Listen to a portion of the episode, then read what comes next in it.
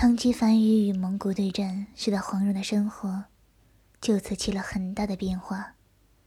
尤其进入狼虎之年的她，在生理上有着强烈如火一般的性需求，需要男人的慰藉。但郭靖本性使然，为了和防止蒙古入侵，依照武穆遗书之法，立立营建寨，训练士兵，忙得没天没日的，实在无力房事，致使黄蓉有时耐不住，开始乱想，自我慰藉一番。一日午后。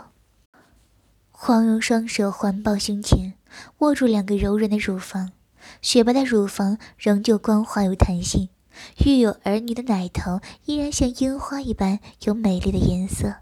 只见雪白的丰乳被自己一双玉手握住，硕大的乳体被挤得变形向外，在拇指和食指的揉搓之下，乳头迅速的紧缩凸起，乳色更为鲜艳。在玉盘里，黑色的阴毛如海草一般摇曳。阴毛适中，形成倒三角形。黄蓉用手指抚弄阴毛后，将两片阴唇轻轻拨开，玉指轻捏花瓣，淫荡的感觉立刻浮现。黄蓉更是面薄颊绯红，